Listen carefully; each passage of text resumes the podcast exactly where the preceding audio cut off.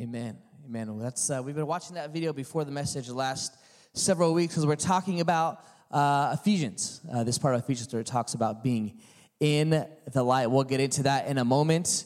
Uh, thanks for picking this church to come to today. I know there's uh, a lot of churches that you could choose to go to. Uh, we're glad you chose this one. If I haven't met you before, my name is John. I'd love to meet you afterwards. Shake your hand, say thank you for coming here. Why you came? We believe you're here for a reason, and God doesn't make any mistakes. And we've prayed that He would speak to you today. So thank you, thank you for coming. If you have been around our church that much lately, you would have heard us talk about families. You've heard us say this thing that we believe if we love the family, that we can change the world. And we believe that straight out of the Word of God. And to that end, I just want to like give you a quick report. Uh, we put a ton of effort into sending kids and teenagers to summer camp over the past uh, several weeks. We started talking about it six, seven weeks ago.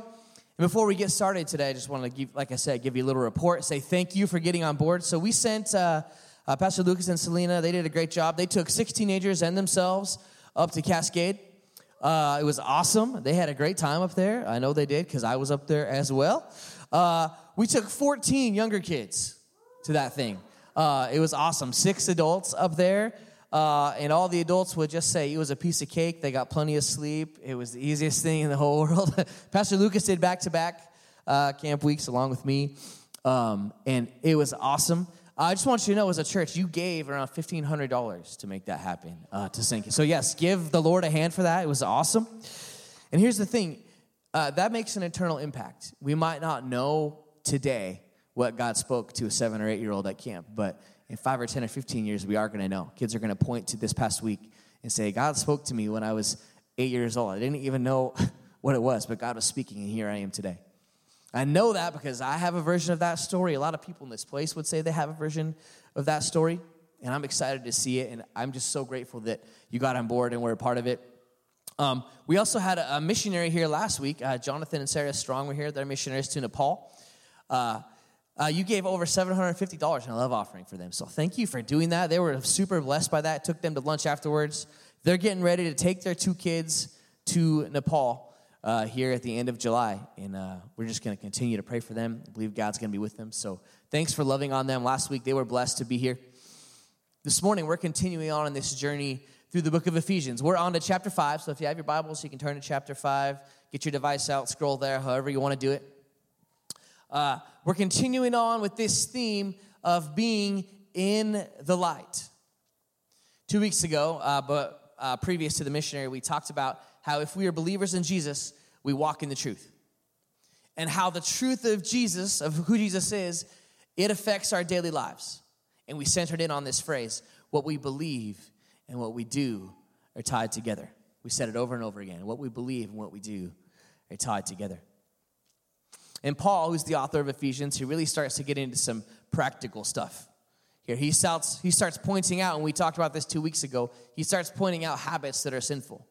Up to this point, he's been giving us uh, theological stuff, but he starts pointing out habits that are sinful, giving us direct instruction about how we live. A couple examples from two weeks ago. We talked about how, and it's in Ephesians chapter 5, about how we tell the absolute truth in all things. And in doing so, we follow the command that's in Ephesians chapter 5 to reject falsehood. One of the things I said, and it's a thing I try to live by, is that if you're going to tell the truth to other people, you first have to learn to tell the truth to yourself. Got to be honest about what's going on inside of your own heart. Another thing we talked about a couple weeks ago, uh, just to give you some context, we keep anger from becoming bitterness. We examine that scripture that most of you have heard, I'm sure, even if you've never been to church, you've heard, don't let the sun go down on your anger. And what it really means is don't let your bitterness or your don't let your uh, your anger turn to bitterness. Finally, we talked about how it's in the Bible that God commands us to work. We are sinning if we're able to work and we don't. How laziness, refusing to work, leads to destruction. And how this idea that we should work if we're able, it's a command and not a suggestion. Paul's not giving us suggestions here. This morning, we're talking about, we're kind of continuing on, we're talking about uh, how it's God's desire that we walk in love. It's actually setting up for the rest of Ephesians. The rest of it gets really practical, talking about marriages and raising kids and the armor of God and those kinds of things. Paul's about to give us two chapters of discussion of how we do this, of how we walk in love. I know that's kind of a strange sounding term if you're like brand new to the church thing and we're saying walk in love. I know that sounds weird, but uh, it's we'll kind of uh, get through it here. Paul lays it out for us in these first two verses what it looks like. If you've got your Bibles, Ephesians chapter 5, uh, verses 1 and 2, we're going to read those quickly. I'm reading the NIV this morning. It says this Follow God's example Therefore, as dearly loved children, and walk in the way of love, just as Christ loved us and gave himself, gave himself up for us as a fragrant offering and sacrifice to God. Before we get into the rest of this section, and we're going to break it up into different parts uh, over the next couple weeks, there's this foundation that has to be set. And that foundation is that we, as God's children, we are told to imitate God. Imitate God. And why do we imitate God? We do it because, if you've been here the previous weeks, we do it because we're His children. We imitate God because we're His kids. Many of you have walked the road of parenthood, or you're walking it now, or you're about to. And one thing I'm finding out, uh, time of being a parent, uh, I, I know I always qualify this just so you know we have three kids. One is 25, uh, one is nine, and one is six. It's a really long and cool story how those ages work out. But one thing I'm finding out is that my kids, they just naturally imitate the things, they just want to naturally imitate the things that I do. I don't tell them or make them do it, they just do. Now, whenever someone asks me that's about to have a kid about uh, what it's like being a dad, I tell them, listen, be prepared for them to copy everything that you do. And that it's simultaneously awesome and terrifying when they, when they copy everything you do. Because what I've found out is, like it or not, good habits or bad, my kids are going to imitate me. That because I'm their dad. Uh, our daughter Christina, who's 25, she's not here today. Uh, she picked up my love for concerts, my love for sports. Been at tons of concerts, tons of sporting events. Played sports my whole life, and we adopted her uh, when she was a teenager. And she still picked up my love for concerts and my love for sports. She will move heaven and earth for either of those two things. She will drive hours to play in one slow pitch softball game. She'll pay serious money to go to one concert for a band that she likes. I can't begrudge her for it because I know where she got it. I can't question it because I know that it's something at times she has seen in me. My son John, he was up here sitting in the front in his baseball shirt. I mentioned before to you how he loves baseball. I got to help coach his baseball team this past spring. We're big Dodger fans. We got my even got my Dodger uh, water cup here today. That worked out well. And John can't help but he just can't help but coach up the guys he's watching on TV. I coached him all year, right? I mean, he's he was eight and then he turned nine partway through the season, and a lot of this stuff uh, was basic stuff if you know baseball, right? How to lead off of a base and when you run and when you don't, those kinds of things. And I'll I'll hear him coaching these guys up on TV. I walked in the other day and uh, if you know baseball, you'll know what this means. I walked in the other day, I didn't know he was watching the game, and I heard him, the other room, I heard him just say, nasty. If you know baseball, you know what that means, right? It means it was a pitch that was nasty. And you know where he got that? Right here. I see Clayton Kershaw break off that curveball. That's what I say, ooh, that was nasty. He's nine and he's figured that out. My son Luke, man, he is six, he's about to turn seven, for as long as he's been able to. He's the one that has wanted to mimic my habits exactly. He wants to wear to bed what I wear to bed. He wants to use the same color toothbrush I use. He wants to use the same color toothpaste I use. He wants to do it all exactly just like I do it. Not because I told him to or because I'm anything amazing, just I'm his dad and he wants to imitate me. The point is, I'm not instructing them with words to do any of this. They just imitate me because I'm their father. And this is what Paul is talking about here with us as children of God. If we are children of God, and Paul spent the whole first part of Ephesians telling us that if we accept Christ, we are part of God's family, meaning we are his kids. If we're children of God, then we're going to begin to naturally imitate his nature. We're just going to do it. We're going to talk the way that his son Jesus speaks in his word. We're going to act the way he acted. So, what does it look like when we imitate God? Well, verse 2 tells us that if we are God's children, we will live a life filled with love. We will live a life filled with love. And we live a life filled with love by following the example of Christ. We're following this logical journey through this. And it all sounds fine and dandy and puppies and kittens until we read this next part. Because the example of Christ is that he loved us so much, he gave his life for us. I, I don't know about you, but I can get on board. Yeah, I should love everyone around me. That sounds real nice. Until it gets to the give your life for the other people part. And I think Paul sets it up this way for a reason because he understands something really important. That the things he's about to ask the Ephesians to do over this next two chapters that we'll talk about over the next several weeks, the things he's going to ask them to do, uh, they're going to go directly against the very fabric of the time and culture they're living in. Though none of us can give our physical lives in order to send someone to heaven, we can love the world around us in a sacrificial way. And they can notice that there's something different about us in the way we speak, the way we go about our lives, the way we love on our family. Paul's about to give us two chapters of instruction of how to love like Jesus loves. But over this next uh, few weeks, we need to remember two things, and we'll probably say these at the beginning. Uh, imitating God and loving like Jesus loves, it's going to look utterly foreign to those who don't know Him. If you live in a godly way uh, in the midst of people who don't know Him, it is going to look weird to them. Another thing we need to understand is we can't do it without Jesus' help. You can't live uh, like Jesus lived without his help. You see, when we walk in love, we look different than the world looks. With that in mind, let's read uh, these next uh, few verses. This is uh, verses 3 through 5. But among you, there must not be even a hint of sexual immorality or of any kind of impurity or of greed, because these are improper for God's holy people. Nor should there be obscenity, foolish talk, or coarse joking, which are out of place, but rather thanksgiving. For of this you can be sure no immoral, impure, or greedy person, such a person is an idolater, has any inheritance in the kingdom of Christ and of God. See, friends, the first way that we look different than the world is in our morality. In our morality.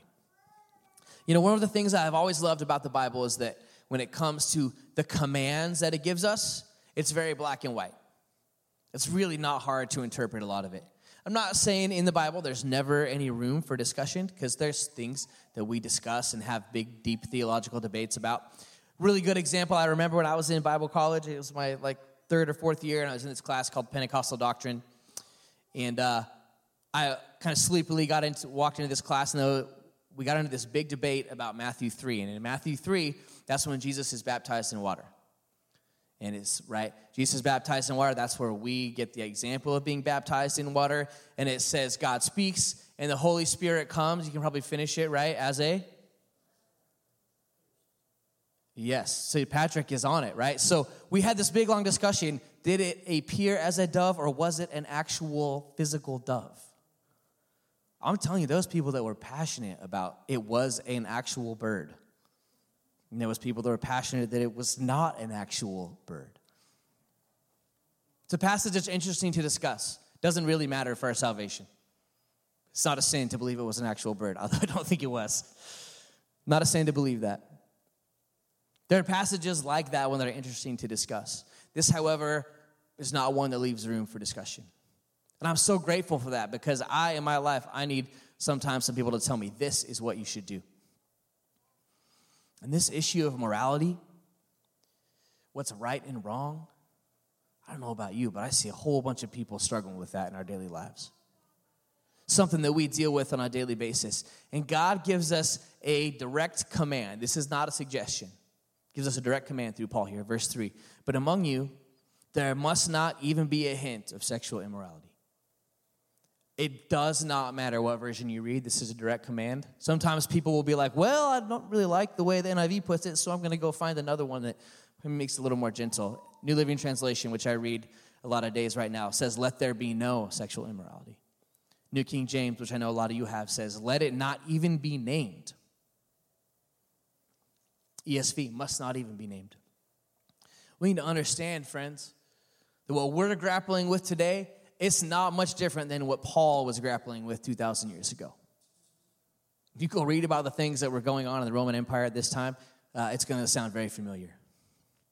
The availability of stuff might be different, right? They didn't have magic devices all the time that they could look up anything they wanted at any time. But the type of sin is absolutely the same. Human nature is human nature. And with the three sins he's talking about here, this author, Tony Merida, he says commentary I've been reading, he says this these sins grow out of a heart that has replaced God with functional saviors. In other words, what we've done as humans is we've replaced God with a temporary feeling that we can find on this earth. The problem is that those temporary fixes, they lead to destruction. And before we move on to the other types of sin that Paul specifically calls out here, I want to say something very plainly to all of you in this place. The temptation when it comes to sexual immorality uh, in our lives to hold it at arm's length is powerful to do that. Just get it on the edges of our lives so it doesn't bother us all the time, but it's not enough. Because what God says is that there must not even be a hint. What does your New King James say? Let it not even be named. Another scripture that to me goes right along with this, and this is what Paul wrote. He wrote this one also. He wrote it to his younger friend Timothy. 2 Timothy 2:22, flee the evil desires of youth and pursue righteousness, faith, love, and peace, along with those who call on the Lord out of a pure heart. I want us to notice the severe language that Paul is using. Not even a hint. Flee the evil desires. He's trying to get it across to us. This is important. Not only are we not to have anything that resembles sexual immorality in our lives, we're to turn our back on it and we're to go the other way. The word flee has a specific meaning, right? Uh, if someone is fleeing from something, here's what they're not doing. Well, I guess I'll just walk away from the scary thing that's behind me. Right? If you're fleeing from something, you get your running shoes on and you sprint as fast as you can as far as you can until you're safe. That's the severity that Paul's talking about here. When it comes to sexual immorality, flee. Go as fast and as far as you can and do not turn around. Now, one aspect of this is in our actions. And notice it doesn't specify the type of immorality here. And in the church, we can be really quick to condemn what we aren't comfortable with, but be more lenient towards what's familiar. But right here, it's all in the same bucket. There's no differentiation here. So if there's someone who is in a sexual relationship outside of marriage, that's immorality and that's sin. That's what it says right here. If there's someone that is in any homosexual relationship, that's immorality and that's sin. If we're going to call one out, we better call the other out and vice versa.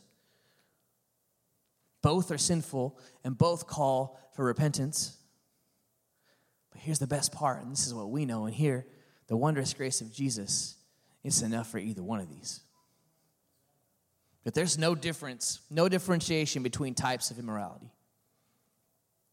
The other aspect uh, to this command are the types of things that we allow to surround us, what we watch and what we listen to and, and allow ourselves to be entertained by.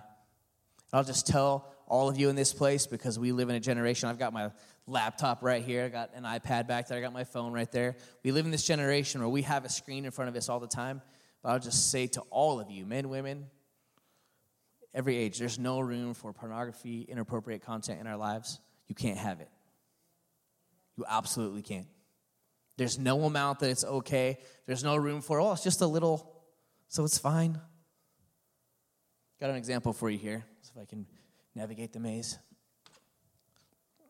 Everybody know what this guy is right here? I'll show it for the camera here, San Antonio. Carbon monoxide detector right? So we have one of these in our house. When we adopted Christina, we had to do an adoption home study, and they come and check out your house. And uh, there's a lot of reasons for these. Uh, if you are going to have a daycare or you're going to adopt or foster, you have to have one to make sure there's no carbon monoxide in the air. If your furnace is old, your person that comes to work on it will say, well, you should get a carbon monoxide detector just to make sure there's no carbon monoxide getting into the, uh, the air in your home. And here's the thing about carbon monoxide detectors I thought about plugging this thing in and making it go off just to show you how obnoxious it is. But they are so loud. They like they make your ears hurt for a while when they go off. And here's the reason because carbon monoxide is this gas that it only takes a tiny, tiny bit of it to kill you.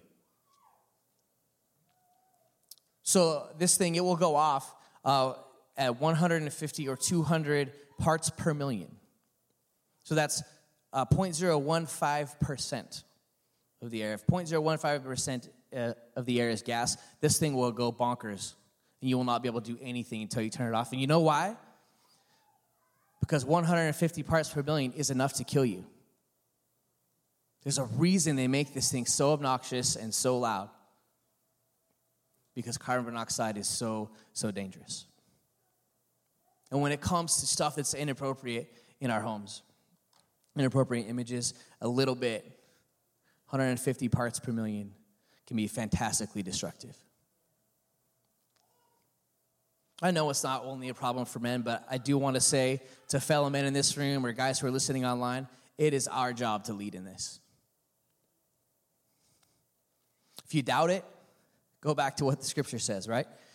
Not a hint of immorality, flee from it, turn our back on it, and allow it no space in our lives. I can tell you with certainty that this is 100% counter to the way the world thinks.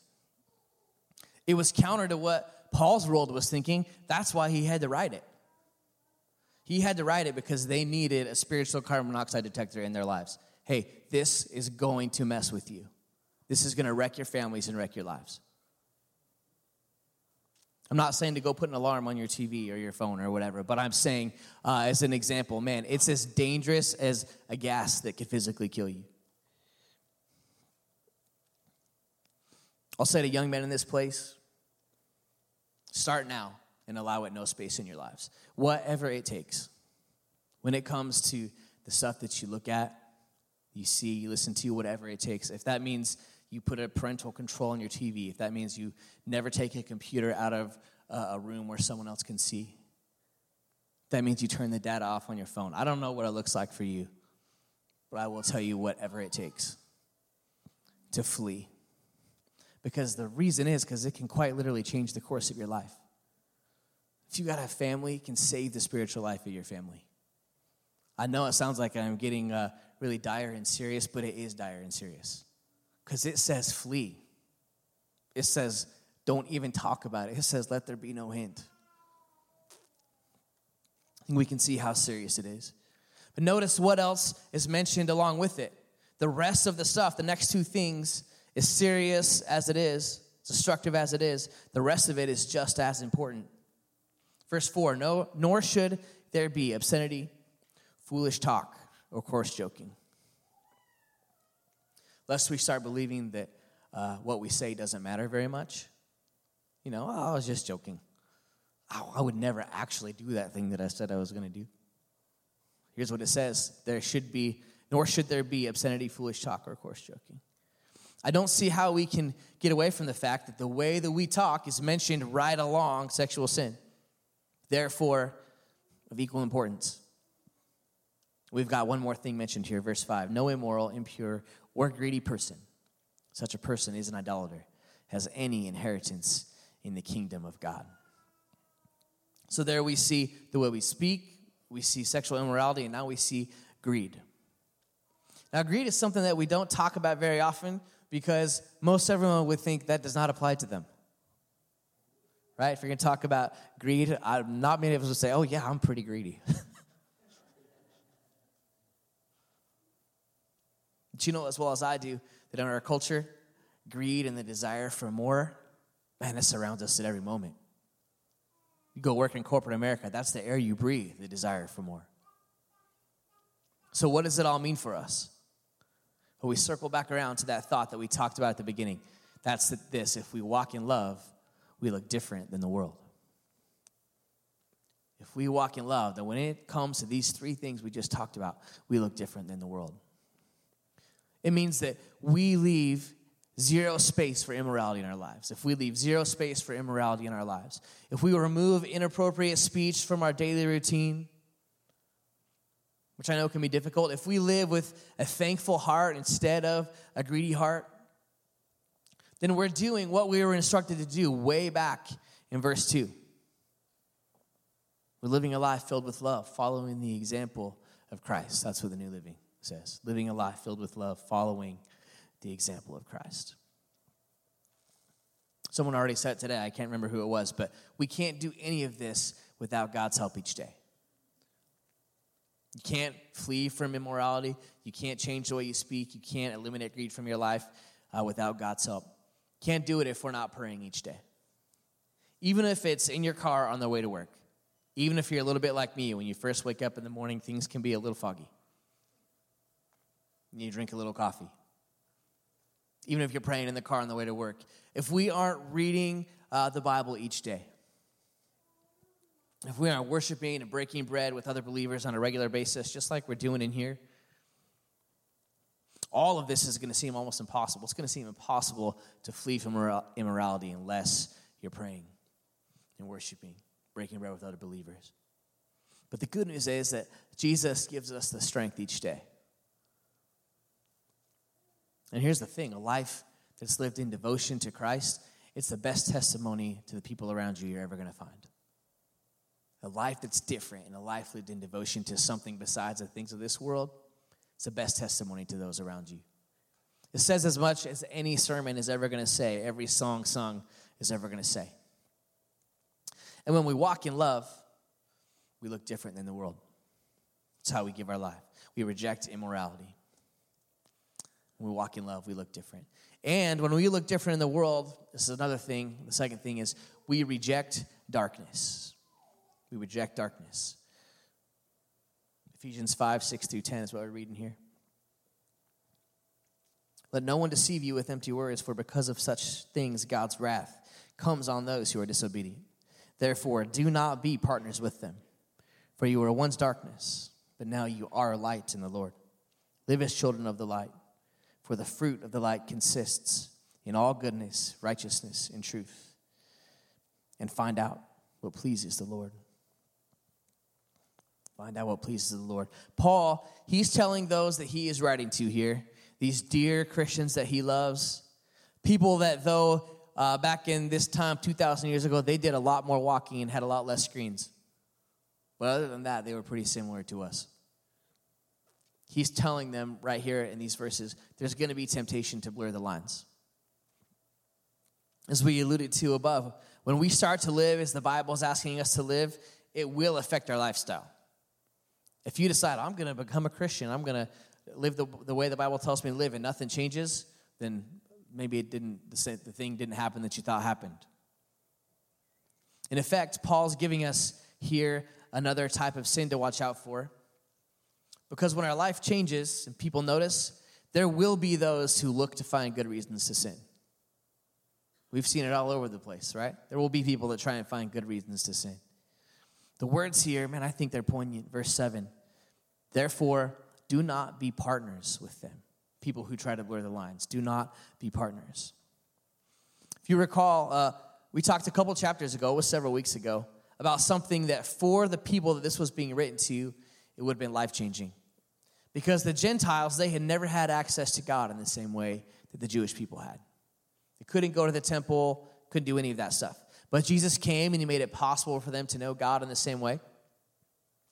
And in Ephesians 3 6, it says uh, they, they were sharers together in the promise of Christ Jesus. And it's the same Greek word that's translated partner here in verse 7. So Paul's telling the Ephesians that just like you are now partners in the promise of Christ Jesus, that they're also to reject becoming partners with those who would try to blur the lines of the gospel. You are partners with Jesus. You're partners with Christ, so there's now no need to be partners with the world. And likewise, we, friends, are now partners with Christ, so there's no need to be partners with this world. Now, please understand, I'm not advocating for us to be uh, legalistic in our relationships. I'm simply saying that the way we are to live as Christians, it should be morally influenced by God's word and not the world around us. And we must understand, friends, and we've talked a little bit about this, there's a sharp divide between the darkness and the light. When it comes to the darkness and the light, there's really no gray area there. It doesn't mean that you don't have friends who are not believers, and it doesn't mean that you shun anyone who doesn't believe what you believe, but it does mean that what they say and what they believe, it doesn't change your lifestyle. We must understand there's a sharp divide between the darkness and the light. Look at what the reason is here in verse 8. I think this is really cool. Paul says here, For once you were darkness. Notice it doesn't say that once you were in darkness, it says, Once you were darkness. It doesn't say they were in darkness, it says, Hey, you were the darkness itself. When you were not obeying these commands, you were the darkness itself. So when we are part of the group of people that's trying to blur the line between the darkness and the light, we are the ones bringing the darkness to bear on the world. We are the darkness. And that sounds pretty dire. But the next part is just as hopeful because it says, Now we are light in the Lord. Not that we're in the light, but we are light in the Lord. You see, we aren't just struggling to be a good person in a crooked world. That's not all we're doing. No, when we reject those three things that we were talking about a few minutes ago, we don't just walk in the light, we become the light. And we bring God's light to bear on the kingdom of darkness. You become the light. You understand how powerful that is? Uh, think about, you know, it doesn't happen this time of year in Idaho very much because it's light for so long. But in the winter, when you wake up in the morning and it's pitch black in your room and someone flips on the light, and it's just blindingly bright because you've known nothing but darkness for eight hours. When we follow these commands, when we do uh, what God is asking us to do, we are that blinding light in the middle of a dark room. We're not just walking in it, we are the light. And we bring God's light to bear on the kingdom of darkness. Instead of immorality, inappropriate speech, and greed, our lives become filled with what verse, uh, verse 9 talks about here goodness and righteousness and truth. I'm here to tell you today, and maybe I don't have to tell you this, maybe you already know. But the world is going to try to tell you that you are missing out on something if you follow God with your whole being. They're going to try and tell you, oh man, you're going to miss out on a whole bunch of fun. There's all kinds of fun. If you go do this God thing, you decide to be a Christian, you decide to go to church, you're going to miss out on all kinds of fun. And I'm not denying that sometimes uh, sin might seem fun for a moment. There's a whole bunch of people that have been serving God for a lot of their life that would tell you sin is no match for the goodness and righteousness and truth of God. Not even comparable. There's some things I can tell you with certainty, friends. If you've been struggling with immorality in your life, even just holding it at arm's length and never quite out of you, struggle to take the steps maybe you need to take. And I understand it, man. As as a male, you take out your phone and you swipe through Facebook or Instagram or whatever the image is that it tries to serve you because they make money if you click on them. That's the reason I don't have the Facebook app on my phone, by the way. We can talk details about that later, guys, if you want to. But even if that's you, you're just holding it at arm's length and never quite out of you, just in case you want to go back to it. When you turn your back on it and when you flee, you run the other way with all your might and as fast as you can, you're going to have peace and goodness in your relationships that you never imagined that you've never seen. That's the truth. That's what God is promising. You're going to begin to interpret your emotions when it comes to other people in a completely different way when you flee from immorality. When you begin to change the way that you talk, this is something I think every one of us can work on every single day. When you begin to change the way that you talk, the temperature of your conversations begins to change. If you change the way you talk, uh, you're going to be surprised how people respond to you. When we begin to be daily thankful for what God has given us instead of relentlessly looking for more, man, when we're thankful, the condition of our heart begins to soften. Because instead of our own goals and our own aspirations, our heart, it begins to line up with God's heart.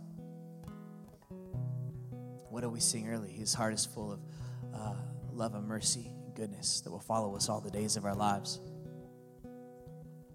This is a picture of what it looks like to love the world around us just as Christ did. To, in the face of opposition, put down the things of this world and pick up the things of God. To do it, just talked about, to become the light and exist in goodness and righteousness and truth. If you walk out of here remembering one thing, remember that when we walk in love, we look different than the world. And that is how we love just as Christ loved us by showing that there is a different way to live than the world shows. Because no matter how good any of us in this place lives, uh, we can't give our lives for someone's sins. We're not good enough. Jesus was the only one that could do that.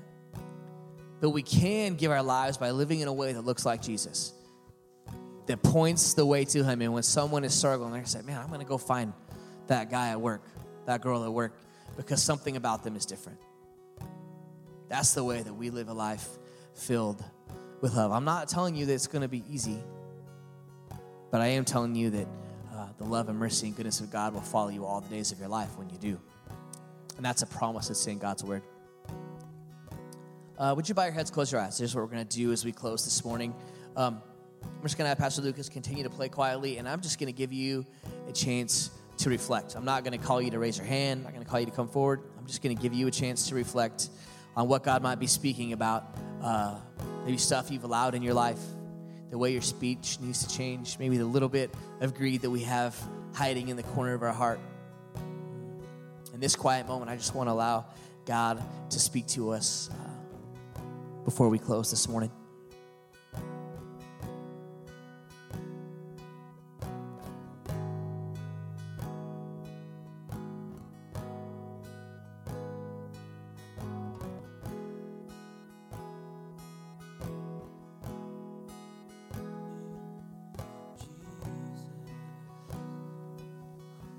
This moment, I pray that you would, uh, as we take some time and give some space to you, I pray that you would speak uh, some things to hearts uh, in this room, maybe that uh, they have never heard before.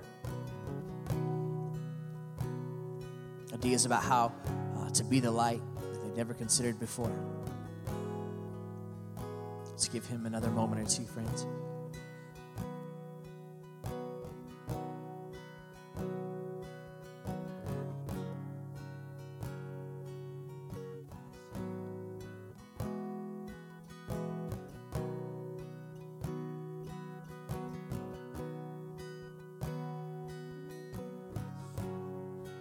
Lord, I believe in this moment that you are speaking to hearts and you are moving in lives in ways that we have not known and seen before.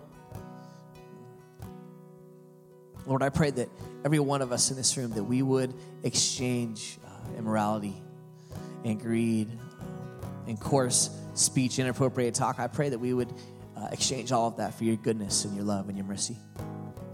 Lord, I pray for those that are in this place and they're in the fight of their life when it comes to some sort of, of habit in their life. Uh, Lord, I pray that in this moment you would give them deliverance.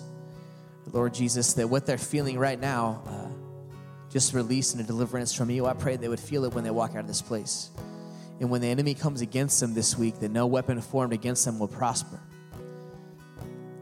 I pray that uh, uh every person in this place would dedicate themselves to your word to prayer, to breaking bread each week with your people. Lord, as we do those things, that you would breathe your life into us. I pray that every person in this place, Lord, that uh, instead of being the dark, they would become the light. That as Engage Boise, we would be a place that brings your light to bear on the darkness of this world. Would you use each one of us? Lord, I pray for uh, men in this place that are desperately trying to lead their family in a way that's honorable, that honors you, I just pray you would give them strength to do it. We come against the temptation and the strongholds of the enemy in every aspect of their life. Pray you'd give them strength and mercy today.